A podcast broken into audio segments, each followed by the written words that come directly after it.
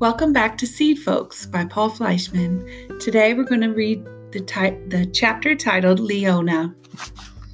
Mama believed in doctors, but not Granny. Not even if they were black.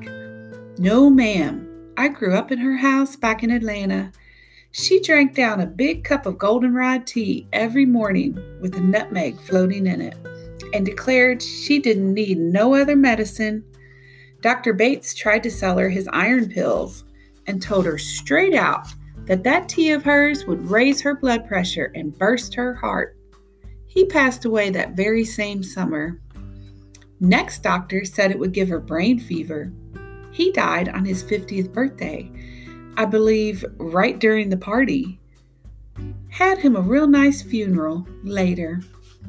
Granny lived to 99 by her count. She kept a scrapbook with the obituaries of all the doctors she had outlived and could recite the list of names by heart like a chapter out of Genesis. We took to going to their funerals right regular over the years. She always laid some goldenrod on their graves. I was thinking about her one day, walking home from the grocery store on Gibb Street.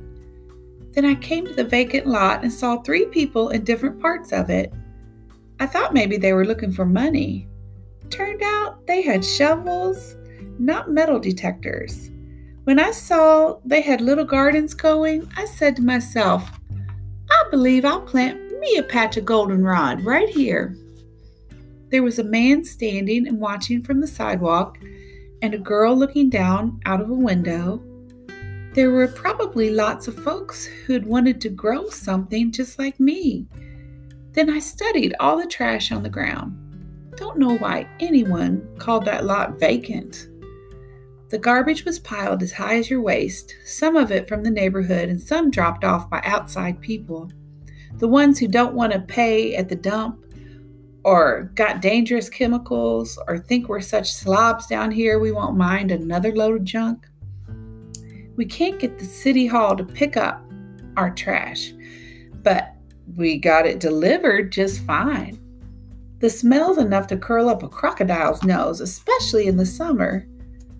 The gardeners had made some trails through it, but I knew precious few would join them until that mess was hauled away. Looking at it, I knew this wasn't a job for no wheelbarrow. This was a job for the telephone. I marched on home, I've got two kids in high school that has more guns than books, so I know all about complaining to officials and such things about things that need changing. The next morning was Monday. At nine o'clock, I drank me a tall glass of water. I knew I'd be having to say the same thing to 15 or 20 government folks. And I put Miles on the CD player and stretched out on the bed. Might as well be comfortable when you're on hold. Then I opened the phone book and started in dialing. You ever watch a sax player close? They push down a key, and way at the other end of the instrument, something moves. That's what I was looking for the key that would make the trash disappear.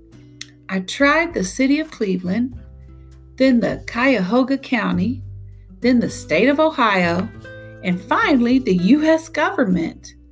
Six and a half hours later, I found out the lot was owned by the city, but the people running Cleveland don't usually come down here unless they take a wrong turn on the freeway. You can't measure the distance between my block and City Hall in miles.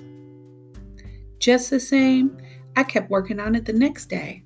The Citizens Information Center told me to call the Public Health Department. They sent me to someone else. They're all trained to be slippery as snakes and to be out to lunch and not to return messages and to keep folks on hold till they get gray and die. I had the feeling I was getting farther from the key I needed instead of closer. Then on the third day, I thought on it.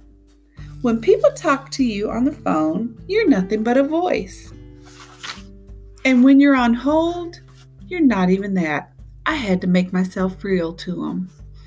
That morning, I took a bus downtown and walked into the public health department. told about the trash all over again and to this dolled up receptionist. Let her see me up close and personal and hear me loud and clear. She just told me to sit down with the others waiting. I did. Then I opened the garbage bag I picked up in the lot on my way. The smell that came out of it made you think of hog pens and maggots and kitchen scraps from back when Nixon was president.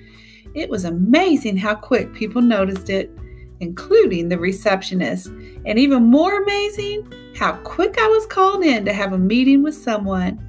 I was definitely real to them now. I brought that bag along with me into the meeting to keep it that way.